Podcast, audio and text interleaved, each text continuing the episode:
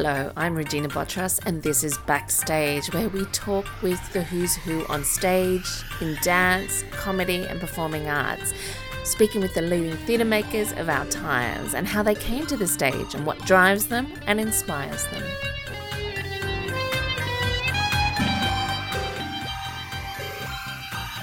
Let's go! I am talking with two actors from In a Little Room.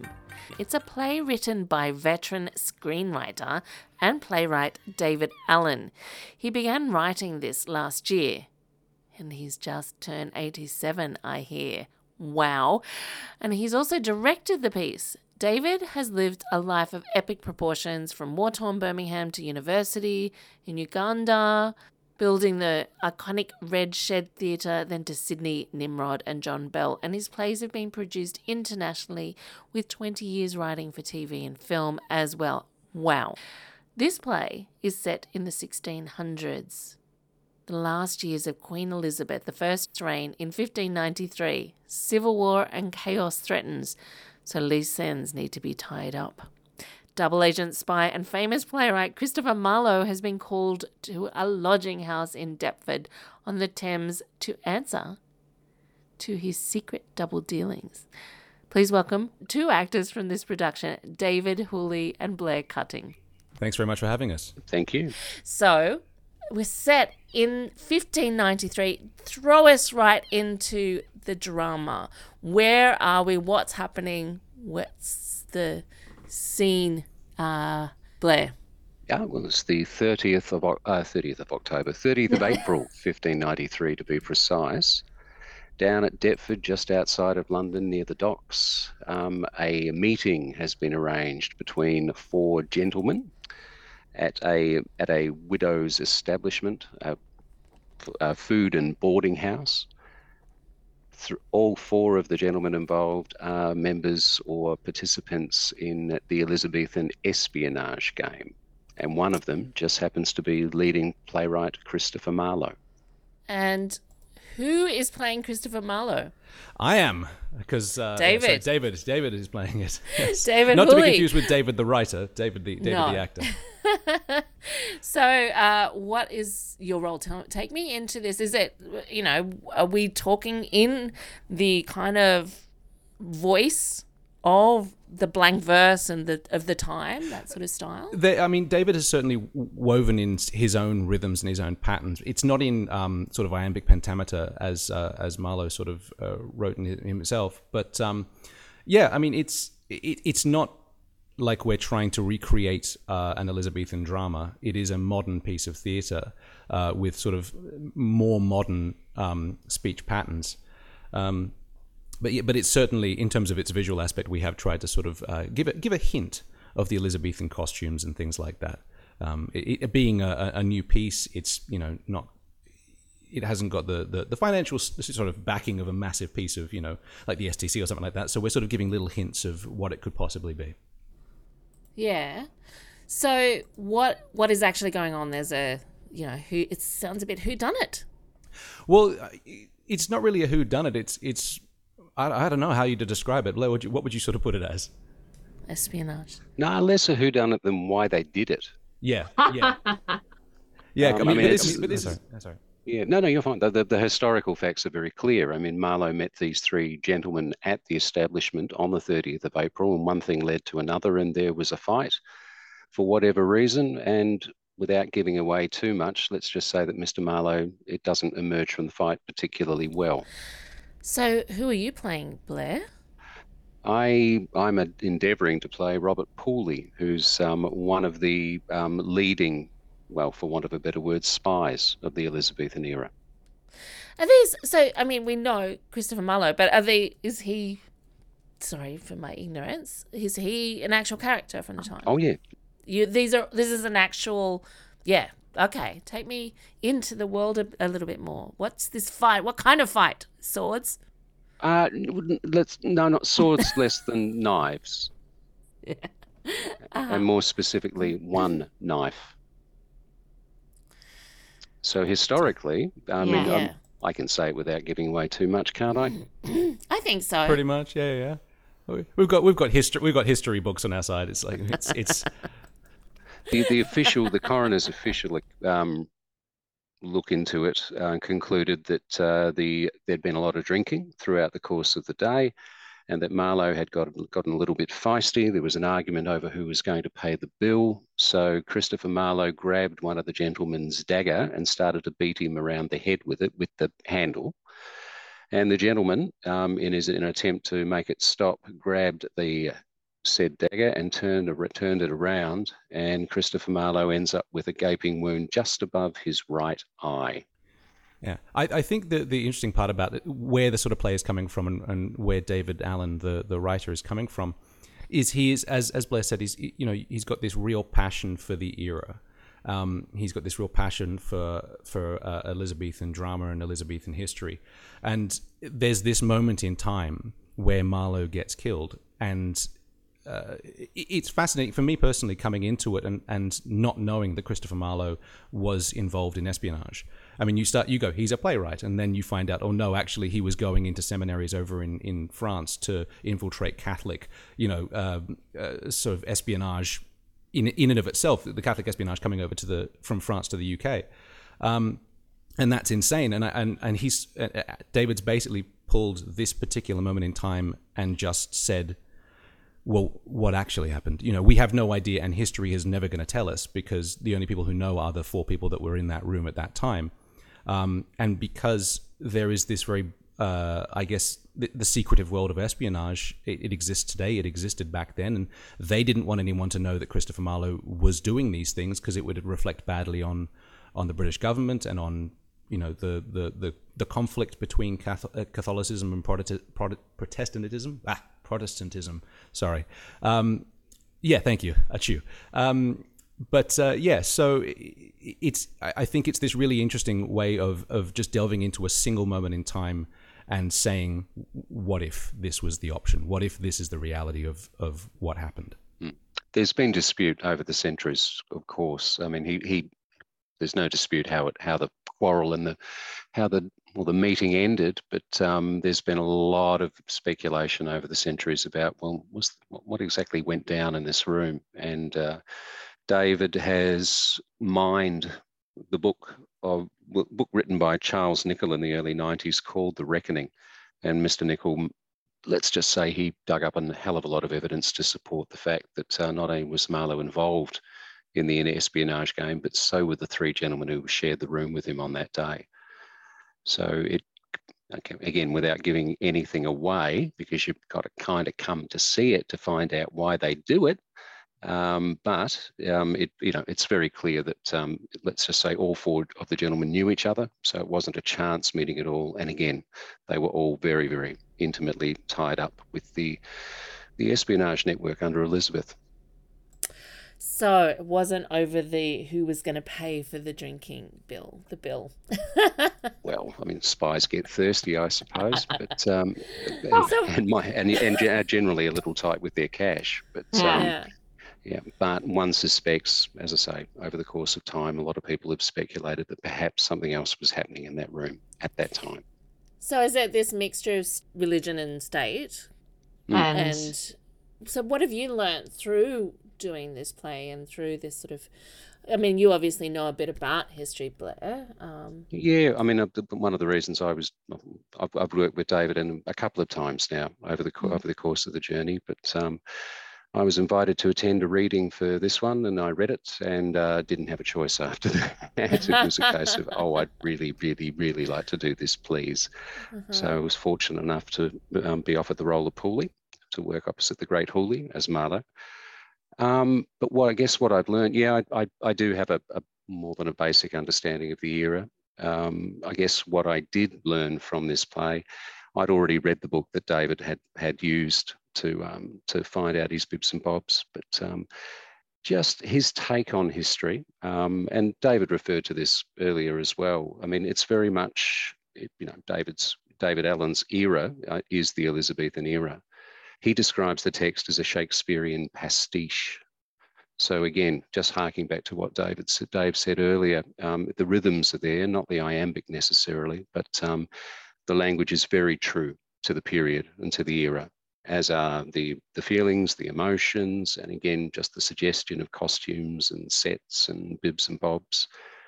So I guess what I learnt is that um, I'm possibly more at home in the 1590s than I am in the 2020s.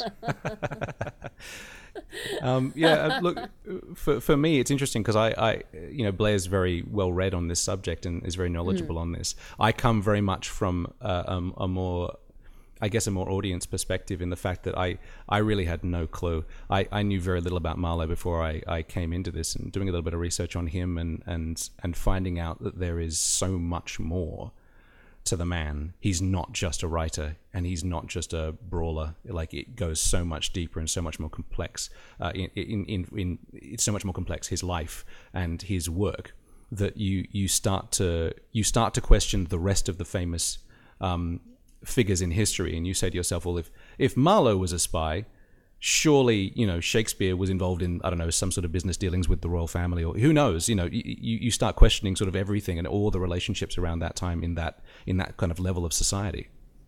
Mm. Indeed, and just do you think his work, like uh, espionage, worked into his writing as a, a writer for Marlowe? Yeah, I don't. I mean, personally, I don't think there's any doubt. Um, mm it's although I mean it's certainly the espionage element is there in his work, but the personal element very much too. Although that's a completely subjective opinion. Uh, but I mean, one of his very last plays, if not his last play, was the massacre at Paris, which talks about the slaughter, of the the massacre of um, the French Huguenots in the uh, in the 1500s. So the French Protestants, for want of a better word. Um, and yeah, I mean, Marlowe's, I mean, everybody was a Catholic before Henry VIII had the bright idea to marry Anne Boleyn. Um, but um, so that, you know, in essence, all of the characters, certainly their ancestors or forebears started off as Catholics. We're only talking about one, well, two generations, not even that. And of course, when Henry dies and after his son dies, Mary, Elizabeth I's half sister, comes to the throne we go back from Protestant to Catholic under her reign. She only lasts for a few years. She manages to burn an awful lot of people, but um, and then Elizabeth comes to the throne and we're back to Protestant. So everybody's confused. And Marlowe's writings, particularly things like the massacre at Paris, they reflect that confusion because the same thing was happening over Europe as well.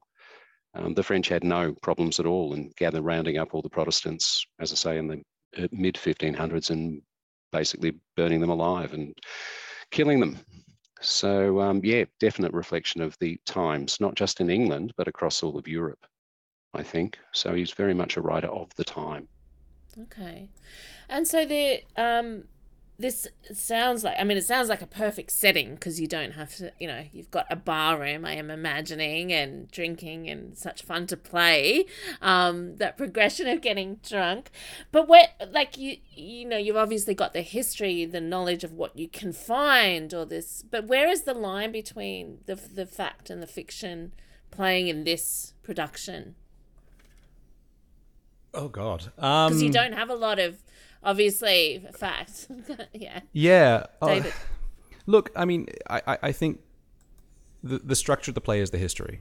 Um, you know, yeah. they, okay. they're the known facts, and there are references to the um, uh, the, the, the political, you know, um, sort of facts of the day, the different political mm. figures, you know, Queen Elizabeth, uh, yeah, Queen Elizabeth, and um, and the the sort of the heads of the espionage world but kind of, mm. and then of course um, there are references to Marlowe's behavior and his actions, uh, not just in his clandestine work, but also in his his public work, his plays and things like that. And as, as Blair was saying about things like the massacre of Paris and what those inferences are from a from a governmental perspective and propaganda and things like that, and how you affect a culture through through art. Um, mm. But but really, I mean the that's it, it's it's the bones of it, and then the flesh is all the other fun stuff, the relationships that occurred between all the different characters, the relationship specifically between um, Blair and my, myself, uh, Marlowe and Pooley. And there's a because all these guys, as as Blair said, they all knew each other. They'd all worked mm. together, and there are relationships that some some people you like, some people you hate, some people you trust, mm. some people you don't.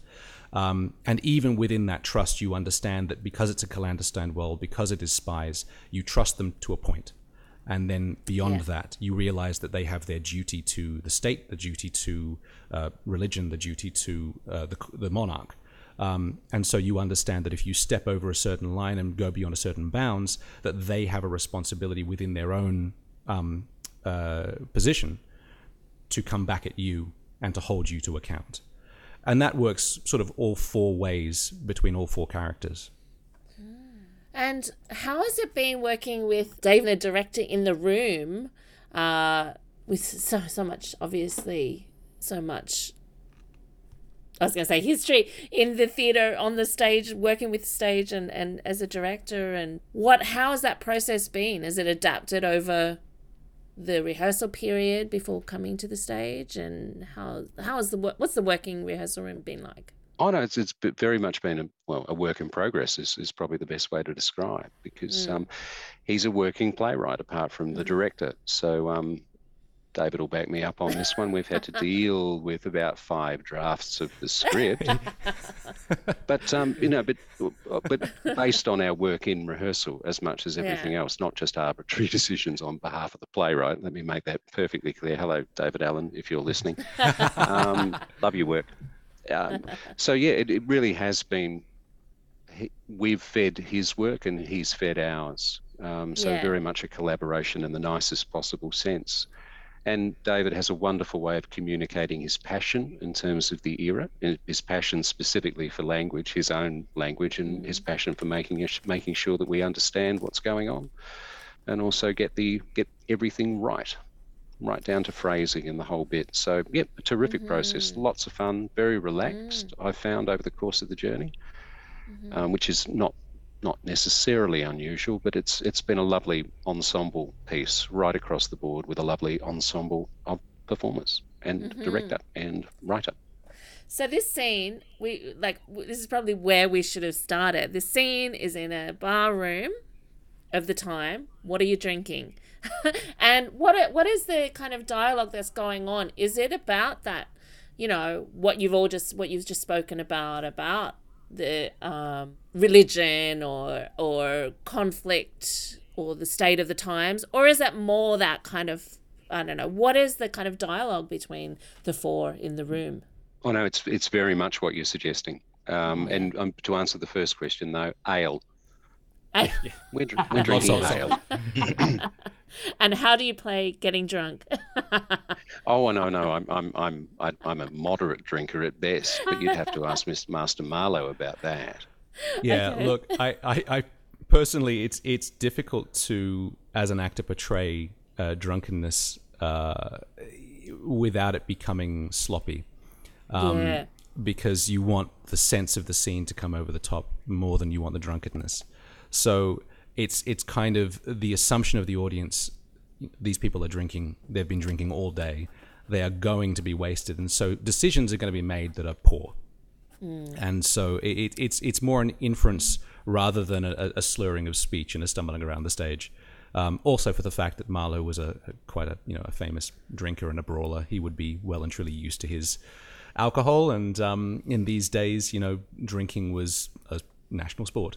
Uh, mm-hmm. So everyone was pretty much an alcoholic and would have been able to function quite well. Oh know the, the best advice I ever received as a young performer was um, in order to play drunk, play sober. Yeah. in other words, working against it because the last thing a drunk wants to appear is drunk. True. Good advice. So, um, apart from all of this historical, you know, investigation and the the, the thing I didn't know he was an espionage. I think of him as a playwright, like you say, David. Knowing Christopher Marlowe, you said one of you said um, that art reflecting the culture of the times for then. How does this play therefore reflect our times now? Hearing it, seeing it. I've been doing a lot of extraneous reading because I found a, a lot of this you know, it, it triggers off. And, and incidentally, that's part of the, my process as well. Just I read my way into eras and places and things.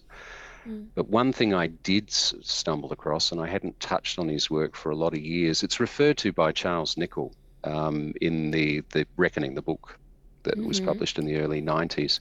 He yeah. prefaces the book with a quote from John Le Carre, as in Tinker Tailor Soldier Spy. Yeah. And Le Carre is on record as saying that espionage is the secret theatre of our society, which is something he said in the 70s or possibly the early 80s. So I had to think about that, and I thought, well, it can't just be there for no reason at all. So I went back to some of Le Carre. So I reread Tinker Tailor, looked at Smiley's People, had Ah. another look at some of that. Yeah. I think, long story short, um, the oldest profession is prostitution. The second oldest profession is espionage. Nothing's changed. Hmm, Nothing's changed. And what, what David's script beautifully gets to is there's a, there's a seediness about these people. There's a, there's a sort of a disreputable quality about hmm. these people. They are needy. They don't have a lot of cash. They do this stuff not necessarily because they enjoy it, but because they don't really have much of a choice at all. And Le Carre's world is the same. If you go through that stuff, which is only, you know, it's still our generation. The only, gentleman only passed away last year, I think, did he not? But uh, regardless, he was writing all the way up to the end. It's a shabby world, the world, his world of espionage. There are guys with patches on their coats and, and all the rest of that. They don't shave very often. They appear unwashed. And I think, if if anything else, what that's that's the link. Nothing's changed. Nothing's changed, not since the 1590s right through till now. Hell, one suspects nothing's changed much since the first spy and probably the the beginning of time until now. I, I think also, I mean, I think in terms of like a social side of things, uh, the debate between conflicting but very similar ideologies. Um, you know, at the moment, we're, we're seeing in society a discussion backwards and forwards between two different camps, which are microcosms apart, but at, at the extremes of the conversation. And very extreme things can be done in the sake for, for the sake of ideology. Um, and you know, I, I think that when you, when you take it back to something like religion, it's something we can all look at and sort of. I mean, I guess uh, I, I say this with respect to religious people, but like it, us as performers and actors look at it and go, "Why are you fighting over which version of the Bible is correct?" And some guy who was king decided to marry somebody and made his own religion, and it's it's those simple things we can kind of catch on and to go look how ludicrous the argument is that we can hopefully apply to today's conversations and say look how ludicrous it is. Can we not find a middle ground and find some peace and some and some connection between all of us? Because we're all having a pretty similar life. We just need to learn to understand each other. Mm. Well, I will be watching the news and our politicians in a very different light after this conversation. tom hanks is actually a spy. No, no, he's not. no no, no of course not. No no Matt Damon, though. Oh no, he's a sorry oh, yeah, oh, yes, yeah exactly he's uh, yeah there we go Thank you so much for um, joining me uh, in this conversation today, Blair Cutting and David Hooley. It has been a pleasure. thank you very much wonderful video Thank you, here. Regina. In a Little Room is playing only until this weekend, with Sunday already being sold out. So jump on to try bookings and get along and see it. It sounds like a ride. Uh, it's playing at. It's an ad hoc theatre production written and directed by David Allen, and it's playing at the Sydney Acting Studio in Redfern. That's 11 Cope Street in Redfern, the Sydney Acting Studio in a little room.